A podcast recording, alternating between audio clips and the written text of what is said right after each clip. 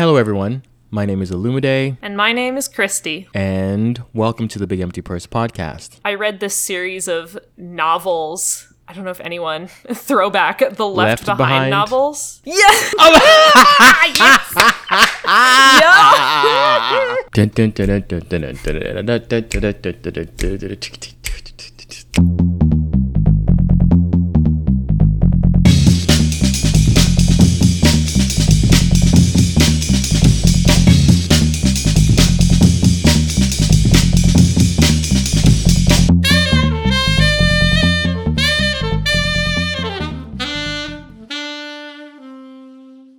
So, Christy, what have you been up to since the last episode? In the latest bit of white people nonsense in my life, uh, I took my dog to daycare for the first time. When I tell you, I hate people. I, I just, and I, I hate, I'm one of these people. I'm including myself. So usually we have a woman in our building who dog sits our dog, but she wasn't available. We're gonna be gone this weekend. And I was like, whatever, I'll just find a dog boarding place. DC has a million dog boarding places, but they are all as bougie as you would imagine, and also like completely booked for the summer. It's like those preschools for kids in bougie areas where you have to like be on a wait list for preschool.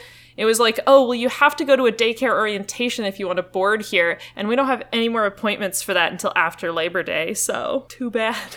I'm sorry. You need an interview appointment. Do you take your dog to the interview appointment for you to even book? yes, yes. I'm so serious. I'm so serious. It was like starting to get really close, and we were like, we have nothing to do with this dog. We're about to be gone for a weekend. Like, ah. we finally got in with a place. I had to like channel my inner boomer and just call them and be like, please help me. so they oh, fit us God. in. They were like, well, you're lucky because someone just canceled their orientation appointment. So literally, his orientation was on a Thursday, and we were going to start boarding him on a Friday. And you can fail the orientation, by the way, like if he doesn't play nice enough with the other dogs, Are you serious? which I wasn't worried about because I mean, that makes sense. is Honestly, that makes sense. it does. It does. But like Beaker's like the sweetest. He loves other dogs and I was still like, what if he fails? What if they don't like him? What if they don't let him in the daycare? Oh, God. oh my Like, god. oh my God, your child is not making it in the preferred school. It really was. It was so it, it's like such a weird feeling and I had to like bring all his stuff and he went to daycare and he had like a little cubby and I like got to watch him go in the room with all the other dogs. They had like a double pane glass and like watching him with the other dogs. It was just it's a weird experience. And then I was like all day I was like, "Oh, I hope he's doing okay at daycare." Like Right. Oh, that's so sweet. it was cute actually. I love the fact that this exists, and I love the fact that they actually do, you know, the bougie ass places. They'll check if your dog plays nice, because I feel like if you bring a dog that's an asshole, that's ruining the vibe for all the other. So, like, I get that. I get Yeah. that. What I think is just stressful and annoying is how uppity the whole thing is. We require you to show up mm-hmm. for an interview before we let your dog board with us, and we don't have any spots for you to interview. I know. it's so unnecessary. it's just it's so funny. Like I'm actually glad it's all like bougie and nice. It just makes me laugh. Like the place he's boarding, they do bedroom boarding. So instead of sleeping in stalls, they have an employee spend the night in a bed and all the dogs stay in the bedroom with them. I love this. First of all, I think it's pretentious as fuck. Pretentious, all the way pretentious.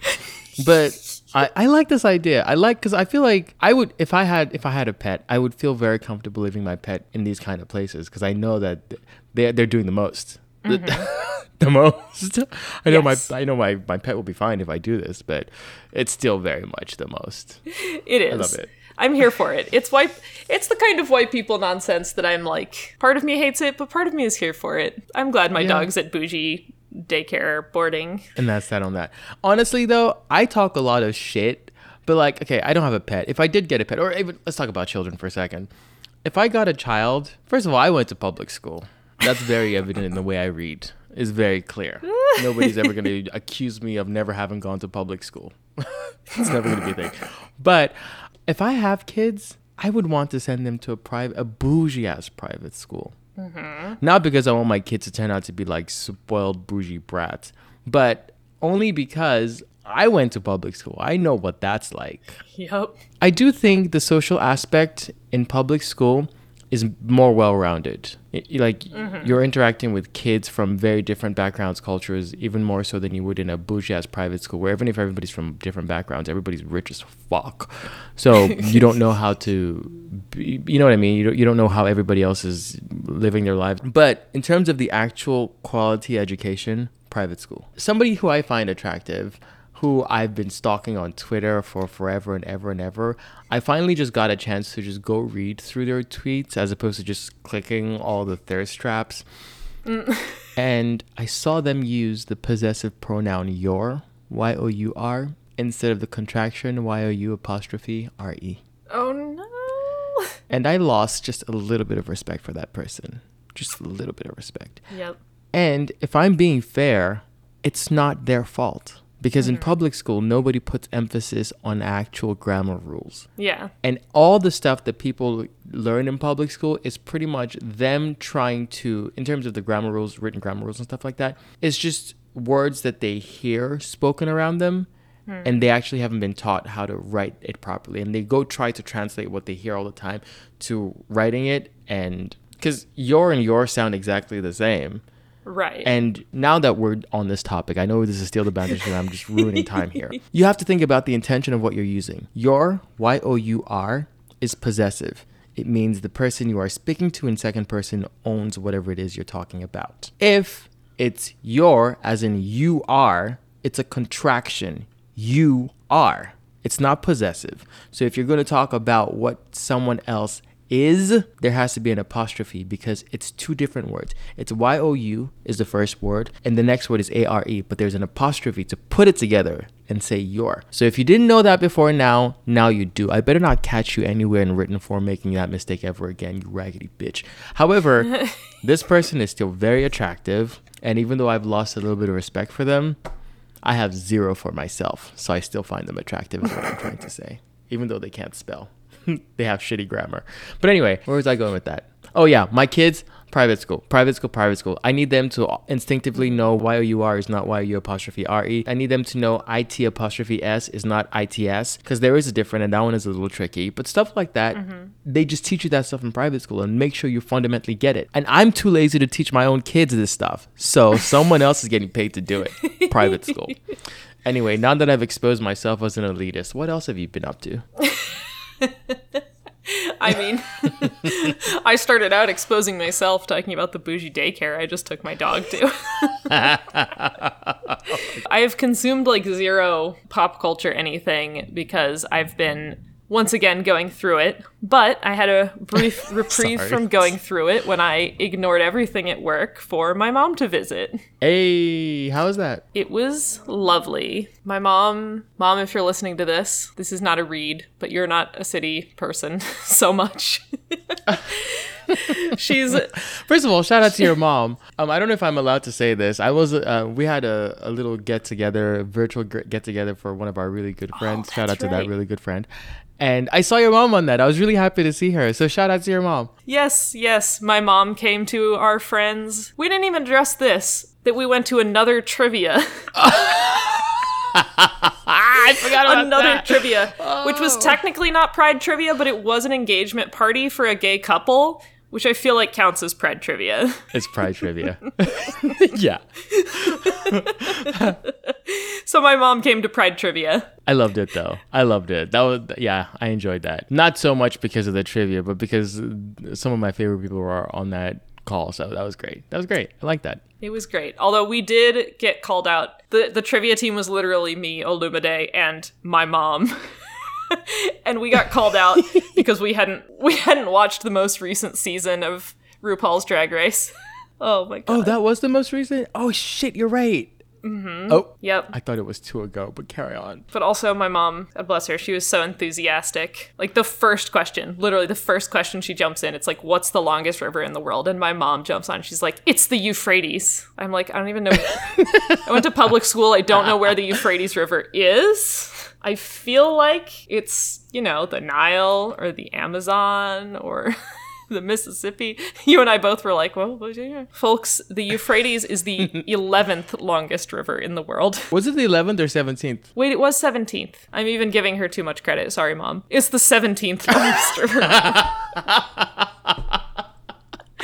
But yeah, all of that to say, my mom came to DC. It was great. Although we tried to do some of the like DC tourist things, we tried to do the Museum of Natural History twice and weren't able to. We went on a Saturday and I forgot that tourists come to this city, and there was a line like around the block to get into the Natural History oh, Museum. Oh, no on Saturday. So we were like, whatever, she's here on Monday. We're going to go on Monday. PSA, folks, the Natural History Museum is closed on Mondays. Oh. Which we didn't find out until we were like on the metro on the way there. We were like, let's look at what exhibits are there. And we were like, oh, JK. That doesn't make any sense. Why is the National History Museum of why is that closed on a Monday? I feel like that's prime operating time. Monday, Tuesday. Yeah, I don't know why. A bunch of them are. Oh, may, okay. May, maybe it isn't prime time because otherwise, if they had traffic, they wouldn't close those days. Huh. Yep. Anyways, all of this to say, I failed to bring my mom to the Natural History Museum, but we had a great time anyway. Have you been to the uh, Museum of African American History? No, no. I really want to. I've heard it's excellent, and I want to like devote a day to because like the other ones, like the Natural History Museum is there. It's been there forever and it's free, so like I don't care. I'll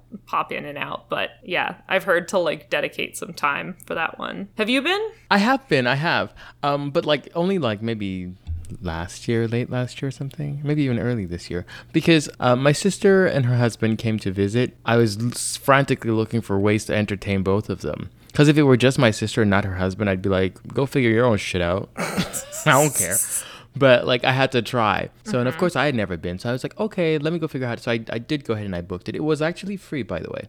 It was free, and I think I booked it for mm-hmm. uh, I think a Saturday. It is a big museum. It'll take you at least I think something like three or four hours to get through the whole thing. I thought it was it was well done. No, it'll be I'll I'll go and report back because I've been wanting to go for a long time. Yeah, but anyway, I hope your mom enjoyed the rest of her visit though, since she, she didn't get to go to the the National History Museum. she did. So what have I been up to?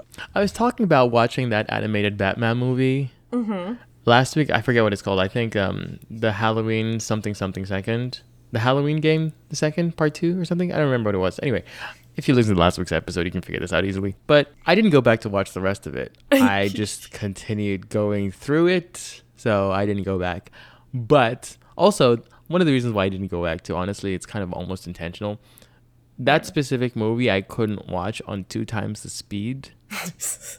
I, I just I can't. By the way, fun fact: Did you know that some TV shows are actually sped up. So the original, what it's shot in frame for frame, is slower than what's played on TV. And that's because it's a multiple of 1x, maybe fractional multiple of 1x, that basically creates enough time for them to put a commercial or an ad in the frame of the t- TV series. That's why they do that. Of course, you're, you're shaking your head in disappointment because, of course, that makes sense that it's of because of an ad that they're doing all of that. But that's actually how they're able to fit in ads into some of these shows, is because if it's recorded in old time and they didn't already plan the time for the ads in there, they mm-hmm. just go in and like multiple of 1x and try to fit ads in the places where there's enough gap. Yes. So that's range for you listeners you're welcome but i did hang out with someone and in hang i was just sitting around in that, that their place and they were playing Gemini Man on their TV. It's not. I'm not at home, so I can't be like play that shit on 2x. but anyway, they watched it at regular speed, and I was there anyway, so I watched it with them, and I don't like that. I'm like it was. It's it's not a bad movie, is, is what I'm trying to say. I get, I'm honestly a really really strict critic. I don't feel like I let mm. anything go. If I see it, I pretty much will be like, "That's why." The Gemini Man, I feel like was a money grab of a movie. And this happens with a lot of big name A-list actors mm-hmm. is they'll act act act act and they'll become really famous. And then I think for them to keep the money machine going, they'll make these movies that are very very formulaic mm. and it like it paints them as like you know the, either the good guy at the end. It's you can you can pretty much tell like uh, Bruce Willis in the Die Hard movies, uh, uh, uh, uh Equalizer with Denzel Washington, that that series. I don't know if that makes sense. They'll get they'll get to the point where they're a big name and they just start making these formulaic movies that they can keep appearing in every. You know what I mean? It'd be like a five parter. Like Die Hard is on its sixth one, and Vin Diesel and the Fast and Furious is the most notorious of this bullshit. But I don't know if that makes sense. All the movies just become formulaic after a certain time in their careers, and I feel like this is what Will Smith is doing here. Mm. It's pretty much him against himself. Spoiler alert: I'm talking about the Gemini Man by Will Smith. Yeah, he's like a an old army operative, the best in the game. That's always how that goes. They're always an old army operative who was the best in the game, and of course, there's this uh, gov- uh, government program where they can clone you if you are one of their best. And they cloned him and they raised his clone and they told the clone that he was a bad guy after he retired and he didn't like the army anymore. And then his clone comes to fight him and kill him. But wait, he notices, oh my god, that's just a younger version of me. And then there's just like emotional. Con- it's so formulaic. Yeah. Like, even me describing it, you're just like, all right, we know what this is. Yeah. Um. So, but the actual performance of Will Smith in the movie was not bad at all. The dialogue, I didn't love it, but it wasn't completely rank. So it wasn't objectively a bad movie, but the concept of it, I was like, Ugh, we know what this is. Come on, if you're gonna waste film or what? do you, well, digital space, at least make a movie that is good enough for me to care about it. This is kind of not.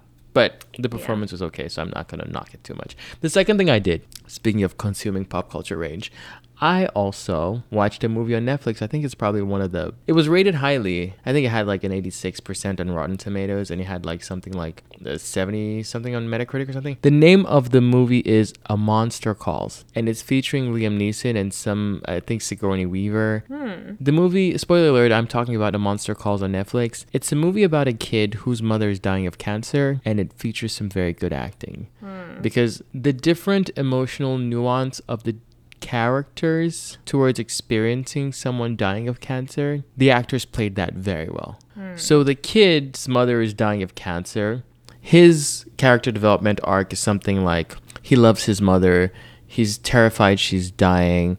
He doesn't want her to die, and he keeps hoping and praying that every single treatment they give her works, but it doesn't.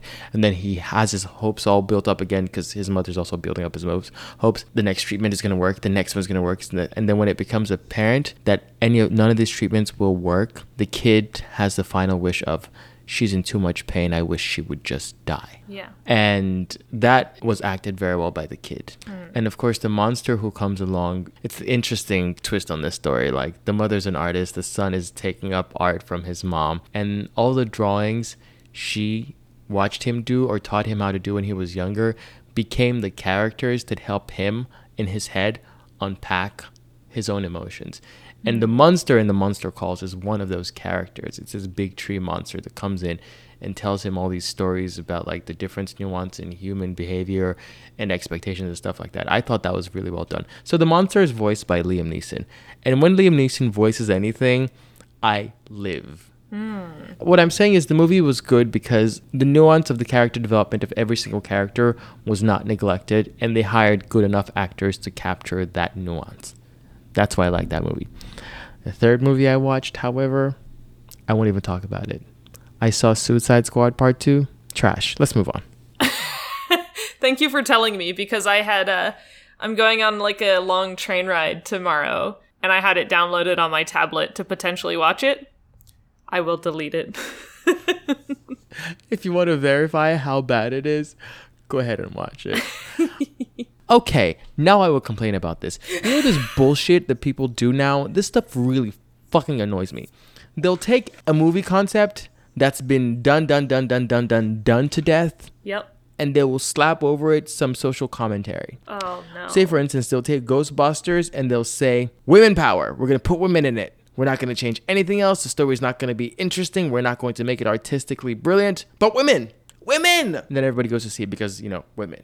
Yeah. Yes, make it about women. But you know what you should also do? Make it good. Yeah. Make it actually good. They did the same thing with Ocean's 8. Yeah. I was like, yes, women, I've been waiting for this. Wonderful. Was it Right. good? Mm, I'll give it a 60%. Yeah, so stuff like that, I'm like, yes, women, but can we make it good, please? Because then Yeah. it just feels very patronizing. Yes. So, On today's episode, we'll be discussing religion. I feel like I'm about to get canceled on this episode. You're just tempting fate. I know, literally. Ah!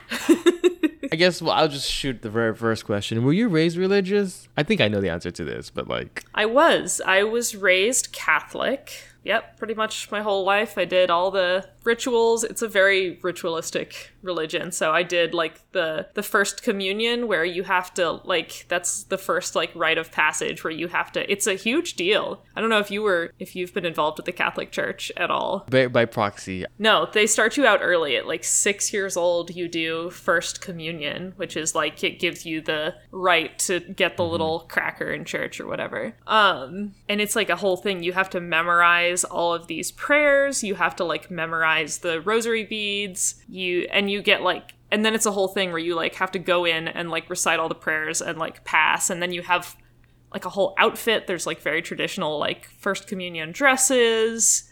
There's like a photo.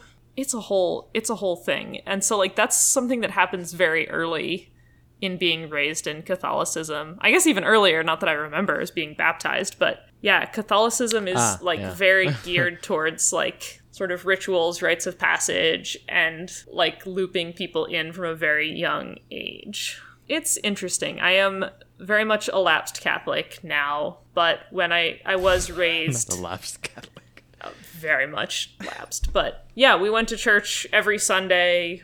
We like went to Sunday school where they like, you know, taught us extra on top of church. We went to like church functions, you know, dinners, Yeah. charity things. Yeah. So it was like very much a community we were a part of. We weren't we weren't the uh Yeah. Christmas and Easter Catholics. but so my mom is the one who was Catholic and who raised us Catholic. My dad is like I think on paper Baptist. on paper.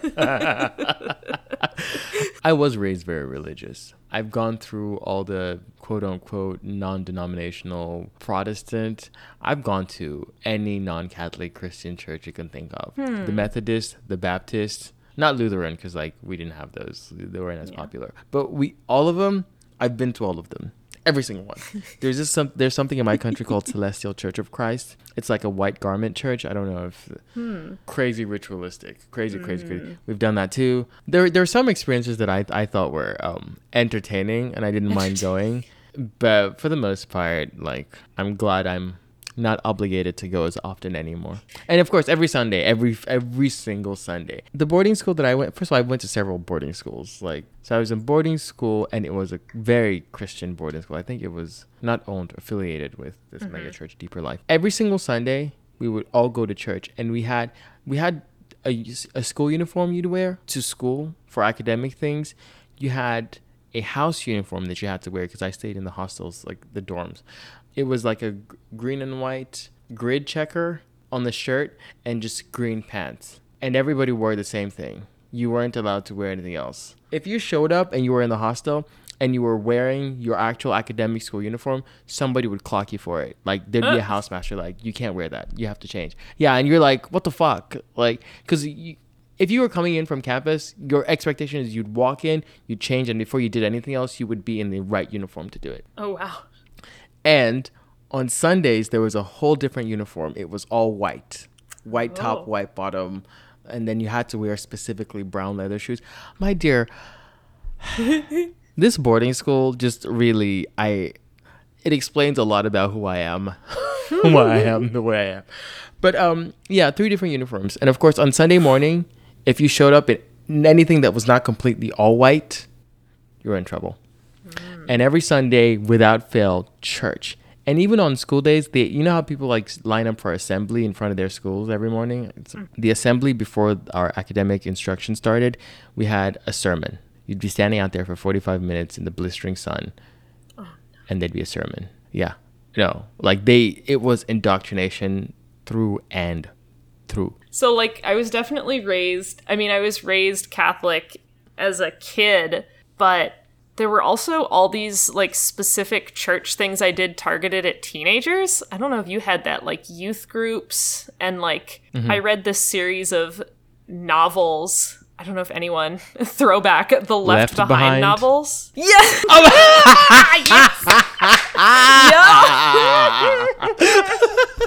for those for those who haven't had the pleasure of reading the Left Behind novels, they're about when the rapture happens and all of the good Christians get called back to heaven, and it's about the people who get left behind.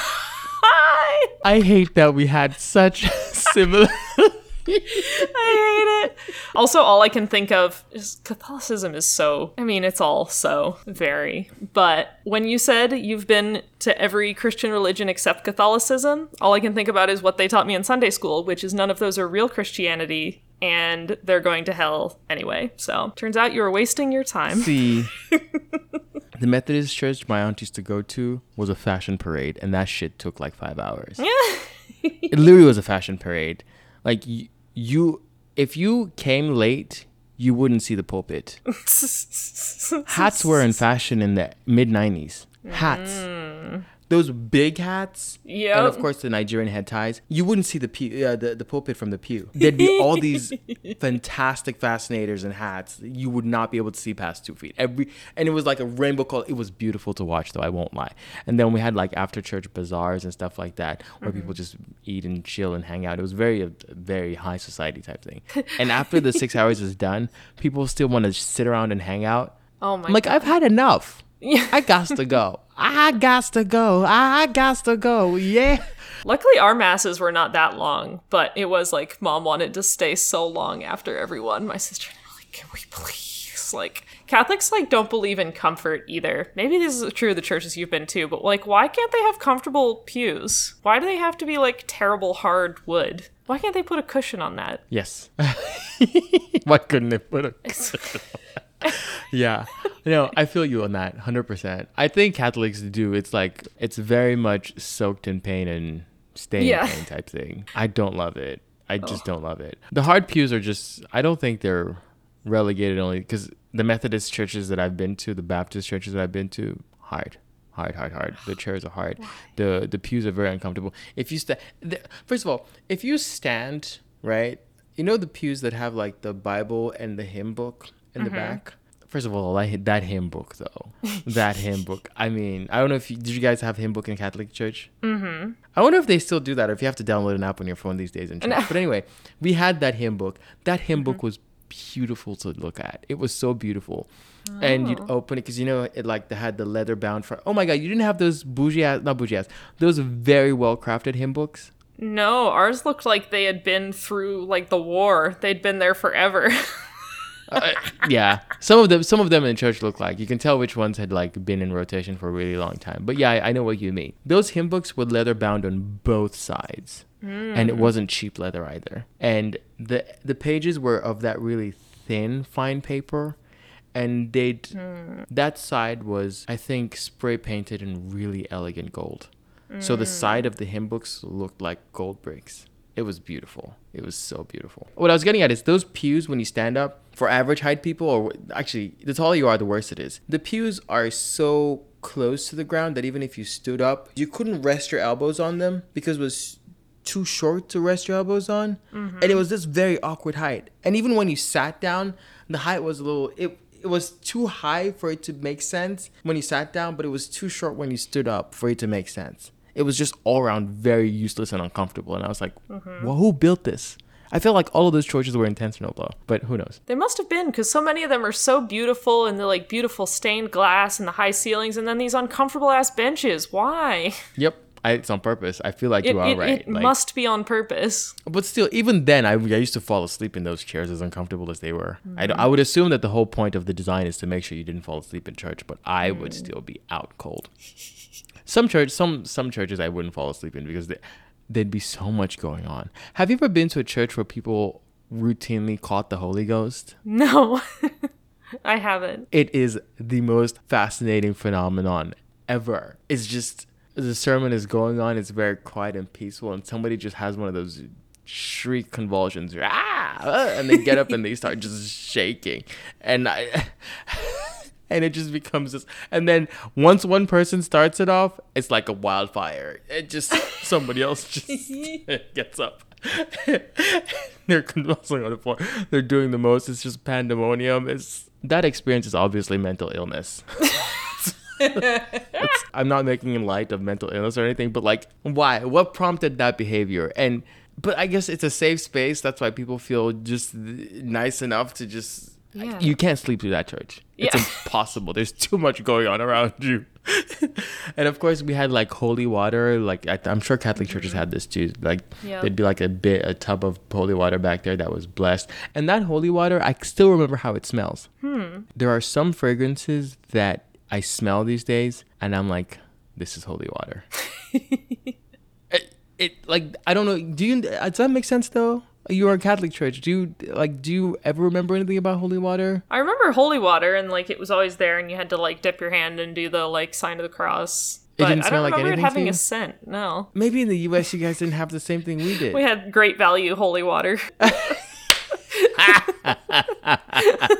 It smelled like ocean water mixed with um, very like salty, clear, what salty blue ocean water that has like a hint of I, I don't want to say lavender. It's not lavender, um, but something something like minty something. Uh, But it wasn't lavender. It was something else that smelled really fresh. And that water just there are fragrances that I smell now, and I'm like. This reminds me of holy water. They'd sprinkle the whole holy water on the people who caught the Holy Ghost, and it would just be this whole. Produ- it was lit. It was. I can't lie. It was lit. I, I just. I would definitely take that over a Catholic service where you're just like singing monotone in Latin. Oh no, that is boring. Sorry. the Baptist churches, not the ones in my country, the ones in the U.S. That music slaps. Did you ever like help out with the uh like the church services? Like were you involved at all that way? Like I was a they called it an altar server uh, in the Catholic church where like I had to this was what happened to you in Catholic church when you were like 10 11 uh this is how they roped you in. You like helped the priest. You like carried stuff around and wore like a little white robe and everything. But I got out of it because I fainted twice during services. and I didn't get out of it the first time because I fainted while I was like kneeling. it was just like really hot under the lights and in the like gown and everything. But the first time I was like near the side of the stage and was like kneeling and just sort of keeled over, and the choir ladies just like dragged me into the back. and no one noticed. But the second time I fainted, I was like right up at the altar holding something for the priest and just like straight back, like, like just disrupted the whole scary. thing. I'm so sorry. Oh God. Honestly, so worth it. I, being an altar server was the worst. So why why do you think people conflate their religious beliefs with ethics and morals? That's a good question, and I need to try and like take a step back and not give a very cynical answer because it it frustrates me to think about because the sort of consequence of that is that they feel like people who are not religious are not ethical or moral, Right. which is just there are plenty of religious people who are not ethical or moral, and there are plenty of non religious people who are ethical and moral. It, it's not, like, as, as you said, people conflate it. It's absolutely not the same thing. I mean, I think most religions do have, like, an ethical code at their core. So I guess people just, like, feel comfortable, like, adopting that and being in a community that follows the same sort of code, at least on paper. But I don't know. Part of it frustrates me is, like, I like separately from a religion have actually like thought a lot about like what do I feel like is ethical? What do I feel like is moral? I feel like you don't necessarily do that if you just sort of accept an ethical code of a religion, which is not, you know, anyone who tries to live ethically, like, I absolutely support that, wherever they came from with that. Like, I'm, I'm never gonna, like, discourage that, but it frustrates me when people think that the only way I could have come about an ethical code is through a religion. I asked that question as if I have a better answer. I don't. but on the heels of what you were saying is people who are religious who have accepted the moral and ethical tenets of that religion, even if someone else who's not in that religion has a slightly different version of those ethical tenets and morals, they think that other person is wrong simply because they didn't get it from their religion. Mm-hmm. And that also just causes like all sorts of things. Yeah, I, I don't have a really good answer, but I, I know that it does happen often. And I just, I would like to caution people like being a good person is not dependent on religion. And I think it is on everybody, the onus is on everybody to be a better person with or I mean if you have it with religion that's great but I think even without it people are capable and should still pursue that. Why do you think parents insist on raising their children in the religion that they grew up with or the one that they hold dearly? I don't know. Yeah, there's a lot to unpack there. there's a lot to unpack. Like, I feel like the answer on the surface is pretty simple, but I feel like there's a lot that goes into it. Um, yeah. So, like, my mom actually was not raised Catholic. She was raised, I believe it was Baptist. And she did not feel mm. very welcomed in the churches she grew up in. Um, and she later in her life converted to Catholicism and just found it to be a really like a community where she felt she had a place and she really enjoyed all of the sort of like ritualistic parts of it and feeling like, you know, that sort of certainty and that rhythm of the. Anyway, she got a lot out of Catholicism that she didn't get from Bap- like Baptist church when she was younger. So, I don't know, slightly different motivations, I guess, than someone who just grew up in it. But I think I think it's really similar that people want their children to be good people in general and they want them to have a community and they want them to you know i'm getting people too much credit here. I'm i'm saying the idealized version of this. Yeah i'm yeah. I'll keep with the idealized version because i've been negative enough. I think people some reasons why people might want to raise their kids in their religion are things like wanting the child to be a good person wanting them to like think about like ethical and moral codes, wanting them to be part of a community. Uh, yeah, there's all kinds of not good reasons too.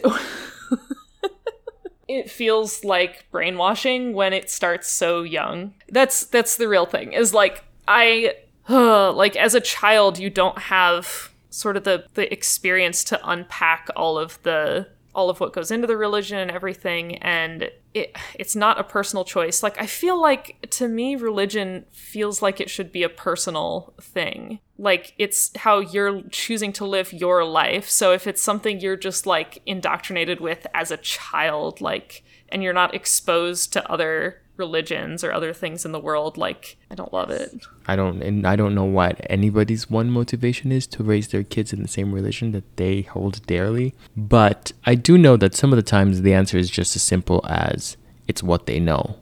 Yeah. So they pass it on. But in them doing that it is exactly what you said. It is indoctrination simply for the fact that the kid is dependent on you. They learn pretty much most of their stuff from you. So whatever bias you have by this means, you will pass it on to them. Mm-hmm. It is indoctrination. And the other thing is you mentioned, which I think is key to that, is they may not have their kids be exposed equally to all the other religions. Because if the issue is, I would I would just do the thing where I, I try to you know be as not on the fence, but as you know Sweden or Poland as possible, where I just stay out of the mess. and yeah. I'm just like, you know what? No religion for you. No, zero even if I believe strongly in that. I'm like, no, because I want you to grow up and then you go find your way to figure out the religion that that you uh, you connect with the best. Yeah. So I leave I leave that up to you. But what I should do as a better parent is intellectually and educationally speaking, teach them about all the religions in a very mm-hmm. like systematic and very detailed way where I'm like, this is what these set of people believe. These are these are the, the parts that some of my bias is gonna show through there too, because I'm like, these are the parts that I specifically don't agree with. I think mm-hmm. this is mm-hmm. fucking trash. But you know, this is what they believe. This is why they believe it. And if I don't know, I'm like, this one religion I don't know much about. I won't be able to teach you much about it, but I still recommend that you at least go learn intellectually about these things. So that way the kid is well rounded. If and if any one of those religions truly speaks to them and they find their calling in that religion or whatever, then up to them. However, I would still have a problem with it. If I raise you and you end up being a religious person, you miss the whole point. Yeah. the whole point. You missed it. Religion requires some very base level of blind faith. And yeah. that blind faith leads to willful ignorance. And for you to continue yeah. in this religion and hold it so dearly, you are completely willing to ignore reason for most of the part. And also, you have given up your own thinking if you just Yeah. take this blind faith as the base. What positive things can be credited to religion? Um, I feel like this is probably the biggest one that I've seen is that it gives people comfort. Like, because, you know, life is scary, there's a whole bunch of uncertainty, and the unknowns, especially what happens before life and after life, we don't have a good way to explain most of that. Religion kind of gives comfort in that because people are not comfortable with just not knowing. Right. The whole point of being alive on this planet, biologically speaking, the whole point of life is to self uh, perpetuate. We exist just so we can continue to exist. There is no other big or profound reason for it. So, that being said, your place in life while you're here is to contribute something to your species to make sure, or at least help in the continuation of life in your species. historically it was like a way to sort of organize people. Like a lot of things like kosher eating i'm pretty sure were like ways of keeping people like healthy and reducing risks. So it was like all it was a tool for like helping people even practically speaking live better lives and stay safe and healthy and all of that Yes. historically it had a good function I'm going to say something very controversial here, which you've alluded to, and if I get canceled, so be it. A lot of people think religion came about as an answer to existential dread or to address the unknown. I would argue that's not the reason. You know, we're not here to find out who God is. That's not the point of religion. Religion was literally established as the pinnacle of what government is. The current way we have government, the Republic of the United States, the Democratic Republic, it's pretty much one where the Constitution, either depending on your behavior, rewards you or punishes you. It's a way to control human behavior to best serve any one purpose of, you know, keeping the most number of people safe, doing this, whatever it mm-hmm. is, right? But you understand how the feedback or reinforcement of the behavior is external. Either the government punishes you for not paying your taxes, or you get tax rebate for paying your taxes. It's outside of you. Some other th- entity is, I, or if you commit a crime and they send you to jail, whatever. Some other person is doing that to force your behavior. With religion, it's a perfect construct. You do it to yourself. You govern yourself. Mm-hmm. Because if your belief system is there is this sky daddy who is going to do X to you if you are bad, in your head, you already justify, you know, like the the fear of eternal damnation will force you to not kill your neighbor, even if your neighbor is a complete asshole. Mm-hmm. Therefore, you know, that kind of if you're already indoctrinated with mm-hmm. it, it influences your behavior for the rest of your life. If you're indoctrinated, it, it's just a very good way of government. It's really good. Yeah. People self govern with religion. That's the whole point of the indoctrination. You don't have to hire 500 bodyguards to protect every citizen so nobody kills anybody else. You don't have to hire a prison warden. You don't have to spend money on, uh, you know, rehabilitation programs because people just self govern with the indoctrination that they're given. It works very well. Um, but the problem is the indoctrination. I guess we then have to talk about the flip side of it. What are the potential pitfalls of religion?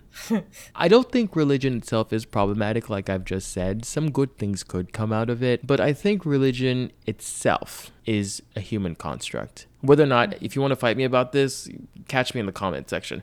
Like, I don't, it is a human construct. If somebody said, Oh, God spoke to me and they recorded what God said to them, okay? God didn't write it himself your thinking and your writing are middle steps for the thing that's you know what i mean mm-hmm. so whatever god said is filtered through your understanding and then by definition whatever it is this religious thing that comes out of it is a human construct god told a human and the human wrote it mm-hmm. so whatever god said is filtered through the understanding of this human Yeah. so it's a human construct. All of it is a human construct. And because it is a human construct, it is subject to human bias and prejudice. So the result is that there is deeply problematic bigotry Yes. only because it's a human construct and there's bias there. So, uh, and, and that's the kind of thing where I'm like, yeah, this is one of the big pitfalls of religion. And that bigotry, w- what compounds it is the fact that whatever the established religion is, it's indoctrinated to everybody en masse. Like Yeah. everybody's indoctrinated with it.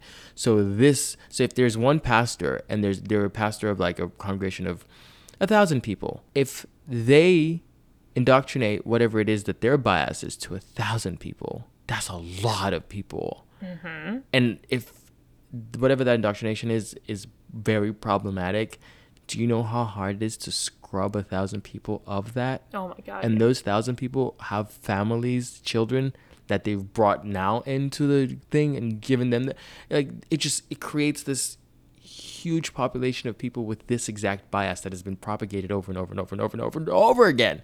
Yep. Now we can't scrub it. That's what Christianity has done, by the way. Yeah. That bias has spread. No, it's like a perfect machine for just like perpetuating those views. And I mean, uh, the the most obvious example being how the church villainizes queer people. Like it there's like one line in a really random chapter where that also says like you shouldn't get tattoos and like in the bible where like it mentions like yeah. I thought it was leviticus but it's probably it's probably more than one. What really gets me is that these biases get perpetuated and a lot of them are like antithetical to what that religion is on paper. Like like the literal like one liner of christianity is supposed to be like love everyone like love your neighbor. A- and yet like so many christian churches just perpetuate this hatefulness towards so many groups. It, it just like it, it's it, it's amazing the things that get like i mean like you said the the starting texts already are like things that are usually filtered through through people and through history and through translations and all of these things. And then but then also things get perpetuated in these churches that aren't even necessarily a part of those teachings which honestly a lot of times are like jesus like just jesus like as a dude like had some pretty great ideas. Like he was very much just about like treating people well and like trying to make society a little more equitable. Like i can get on board with a lot of like the stuff that jesus theoretically said. Although like the gospels contradict each other. Like uh-huh. the like the the different accounts of what jesus did in that book all contradict that book being the bible that book That book, that book. that book yeah, you just touched on it. The translation. First of all, that Leviticus 18:12. I so from what I understand about it, right? When King James came into power, he was like, "We need to centralize this Bible situation. The central one we had before, you don't love it so much because some parts of that actually questioned his authority and power, and he was like, "No, I want more." Because you know he was the king the catholic church was there so he really so he wanted to just shift more power to his plate. And the perfect tool to do it was to commission.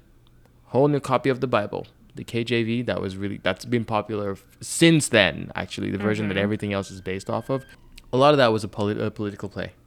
He mm. had it commissioned to pretty much Yep. say things that would benefit his kingdom. Yeah. So that leviticus 1812 did not show up until the king james version oh It wasn't there before that. The not. original text that they took that from did not have it that way.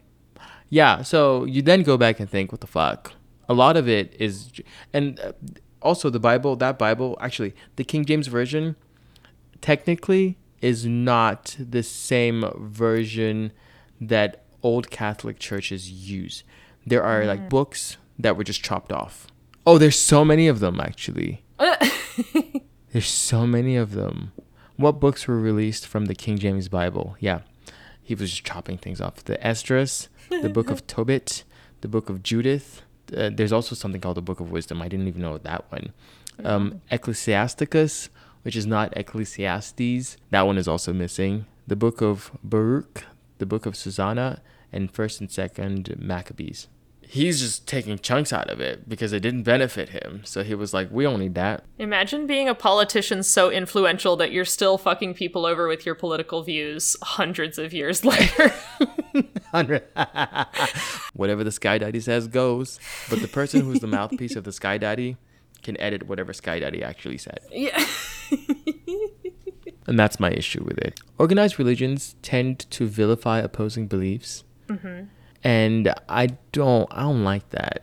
Yeah. Because it's part of the indoctrination, right? Um, you just oppose it, not because you think they're wrong, but because you know if whatever it, they said, even if it's marginally related to yours, if theirs is more right than yours, they undo the indoctrination that you've given to everybody. And you want that indoctrination to still, so you just like, no, we can't, we can't have any questioning here because that'll undo the whole, you know, that kind of thing. And I'm like, mm-hmm. if your indoctrination is that fragile to opposing beliefs, uh... yeah, it is. It really is. Because I, I hear that from so many people who were raised in the church that they like start asking questions. They like find one thread they like that you can pull and it, it just all starts coming apart. And so people like questions just get shut down and yeah it's interesting even like like other religions like that are on paper like very similar and live by very similar principles. Like catholicism saying that all other christians are going to hell. Like on like i don't consider myself a religious person anymore but like i would think that even if you don't totally agree with them you would like feel happy to see people trying to live good lives and trying to like honor some higher power. The bible according to christianity claims that God is a kind, benevolent, good God. Mm-hmm. And you've heard this argument in almost every movie that talks about morals or ethics. But then there's condemnation of people who don't believe in Him. Mm-hmm. If God was truly kind and benevolent, He would not send people in hell just for believing in Him. That sounds like a narcissistic thing. Not, your your head starts to spin. That comfort that you got from that religion is now gone so now you have to just figure out a way to rewire your brain to be unco- to be comfortable with uncertainty. And that yeah. is so scary. It's much easier to just not tug at that thread. Mm-hmm. Which which is why now as an older person, when I was slightly younger, I used to just I would if I found a religious person, I, I wouldn't attack them or anything, but when they would try to sell their religion to me, I would then start asking them questions just to keep poking holes in their own belief system. And only now have I realized how cruel that is. Hmm. If I no longer believe in it and they're trying to sell it to me, I should just say no, thank you, and move on. Because hmm. me doing that to them and taking the carpet right from under them, just pulling it right out, then they feel very lost. I just I've just taken away their the comfort that their whole life is based on, mm-hmm. and I'm realizing now that that's such a cruel thing to do. So if I if I must do it, I try to do it in the most kind way possible. You're gonna set them on a path of like starting to question everything, mm-hmm. and I don't I don't I don't want to be responsible for that if that makes sense. But anyway, mm-hmm. yeah, I don't understand why prayer is a part of most religions. Yeah, that's interesting. Meditation, I can understand meditation, which some people have said that prayer is more like meditation. But the way prayer was taught to us in the Christianity religion that I was exposed to logically doesn't make any sense. I mean, I guess so. the whole construct of religion being blind faith does not make logical sense either. But I don't really know. I've never really thought about it. But it's also interesting because prayer, I think in some form, is in almost every religion, but it can look so different. I don't know. Like, I don't know if you've ever, do you know? Well, you probably know, but for our listeners, if you don't know, like uh, the rosary, like necklace with all the beads and the cross, like it's actually not just a decorative thing. Like each different bead is a specific prayer you're supposed to say. And you like go around the necklace and like say the specific prayer as you touch the bead and you like make your way around the necklace. So like things like that yeah. I can see being sort of meditative and but when I said prayer, if you talk about meditation, I get that. And again, the meditation the way it's popular, I guess, in the US, I also have a problem with. They're like some somebody will say stuff like steal your thoughts focus on being present. I'm like, okay, shut the fuck up. because sorry, sorry, sorry. If people want to meditate like that, I'm gonna let you enjoy it for a second. But hear me out. Hear me out here. It's like somebody telling you when you're fussy, calm down. It doesn't work. So I can't sit there and steal my mind.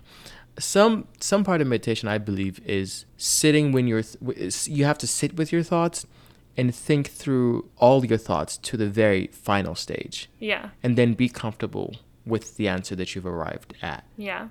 As because most people don't do that. Most people like they they have a thought and they shun it away. They don't think it all the way through. And I think the whole point of meditation is for you to be a very thoughtful person. Think about sit and actually sit with your thoughts.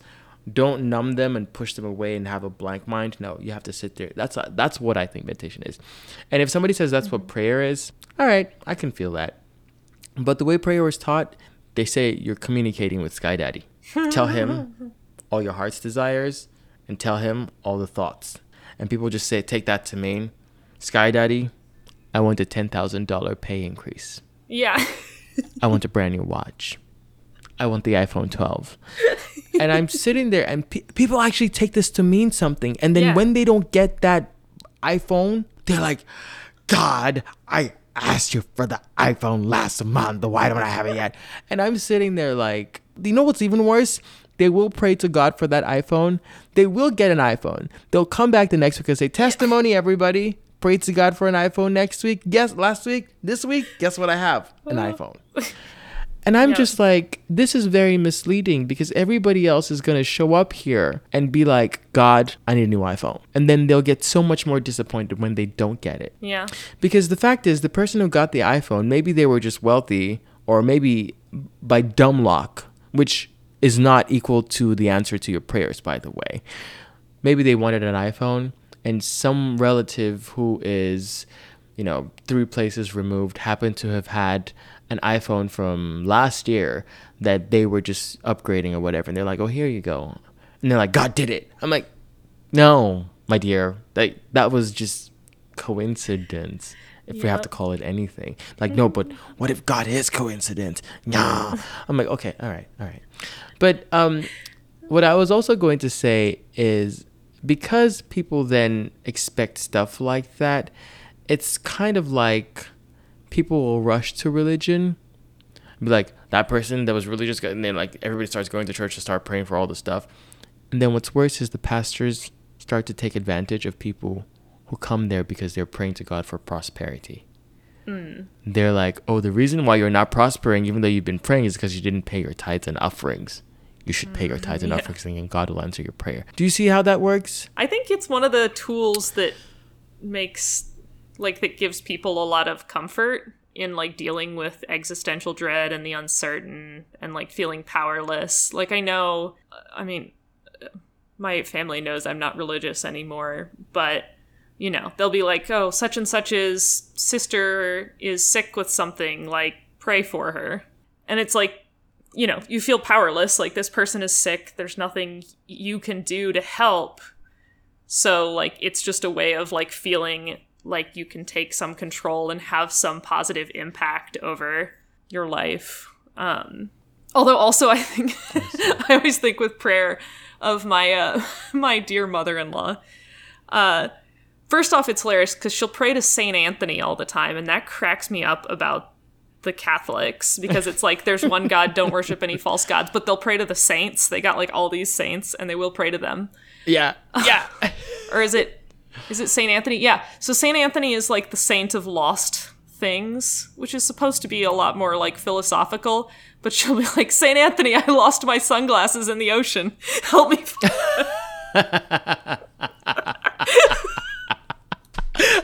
That's hilarious. Oh my god. Oh my god. Yeah. she found those sunglasses too, so you'll never hear the end of it. That was Saint Anthony. St. Anthony did it. So I guess one of the last things is the evolution versus creationist argument in schools. The evolution theory is a theory, mm-hmm. and it's pretty much backed up with evidence that suggests X. evolution is a theory and the way you like deal with theories is you keep gathering evidence and see if it supports it or doesn't. And like so call creationism a theory. Okay you put out your theory. Is there evidence to support it? No. Is there evidence that disproves it? Yes. So like there have been plenty of people throughout history who have come up with wrong theories for them and we don't have to teach all the wrong theories in school. So like but i, I agree with it. It'd be good to like get exposure to a lot of religions but i hate i just hate that creationism is like taught as if it's like sort of an equal counterpart to evolution when Exactly. it's just it's just not there isn't nearly as much information to say, any. And you know the funny thing that really gets me about that? Creationist is very um patriarchal and it already starts teaching a whole bunch of that mess. yeah You know, women were made from the rib of Adam, Adam came from No, no, no, no, no, no, no, no, no. Sorry to break it to you. If you believe very specifically in creationism as the Christian religion has taught it, you have Adam, Eve, Cain, and Abel incest. Yeah. Period. And also, Cain and Abel, did they have a sister? Yeah. For them to have kids, who were they fucking? Like, Right. I do have one more question for you before we finish up, just because I'm curious. I mean, from context of the episode, I'm guessing you would not consider yourself religious, but do you consider yourself an atheist or are you like spiritual in any way? I'm not. Are you spiritual, religious, any of the above? Atheism doesn't really like sit super comfy with me. Atheism as its sort of practice. It just feels very like human centric mm-hmm. and like we are sort of the biggest it gets. Yeah. And so I, a spiritual may not even be the right word, but I use it because it's convenient. But I sort of leave room in my own view for like some uncertainty that the phrase higher power makes it sound like organized religion. But I just sort of leave room in my worldview for the fact that there might be things larger than humans, that like forces larger than us that we don't understand that could influence our lives, our world. Like, I don't think, you know, someone's up there like giving us iPhones, but I just think of like.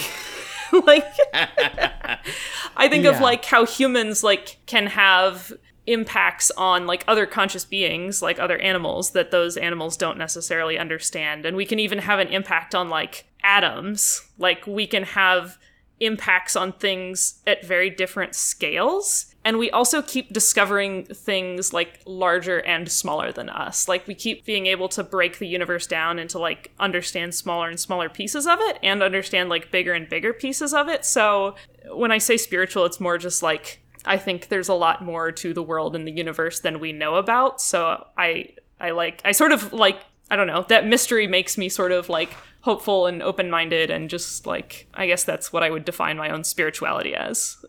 I understand what you're saying, and I I would be very pompous to just I understand like the definition of atheism as it is really is very much human centric, but at the risk of being accused of being spiritual, I would take atheism. But uh, in the same in the in, in in exactly what you've said, right? Us being here is so. Say for instance, the whole concept of the science and technology that humans have, we believe it came, well, some people believe it came from Sumerians, who were, hmm. you'd call them like superhumans or like aliens in human form. They, they pretty much came and gifted us a whole bunch of stuff that we have, you know, used to build our own infrastructure together. And that's what people believe, right? And I think that it's a matter of not perpetual, but repeat, repeating scale. Hmm. So people who know more than so say for instance, there's this episode of Rick and Morty that I always think of when I think of this concept. It's very stupid, but like it's this whole idea of what we create, creating things that then create things and then create things. Which means your place in the universe is not sure because you don't know if something more complex than you created you. But mm-hmm. we know as humans, we make robots. So we create robots. Now, if a robot becomes sentient and then makes even smaller or less advanced robots, that cycle can keep going. Hmm. Right? And which is what you're saying, right? The whole mystery of whether or not something more complex than us. But it gives me comfort to know that whatever that thing that's more complex than us, if that thing really did in fact create us, it could mean that there's a chance that something created that thing. Mm-hmm. And nothing is absolute yeah. And whatever we create can go on to create so many more things. So I do leave room in my thinking for that. Just to end on an uh, a bit of irony that makes me laugh. so my mom is Catholic and she and like some of her sisters did like a family history. And in this town in England, there's in like the town square a little sort of monument uh, to one of my ancestors who was burnt at the stake for refusing to convert to Catholicism. Oh my god, I'm laughing. First of That's all, all. that shit is wild. Killing people for not accepting a belief system. So that concludes our episode on religion. Thanks everybody for joining us. You can find us on Twitter, Instagram, and TikTok at Big Empty Purse. Tweet us, message us, cancel us for something we said about religion in this episode. We tried our best to not get canceled, guys. So We did. be nice to us. On next week's episode, we'll be talking about. It's actually to be determined. You should show up next week. We'll be here, and we'll definitely let you know then. Until next time, peace.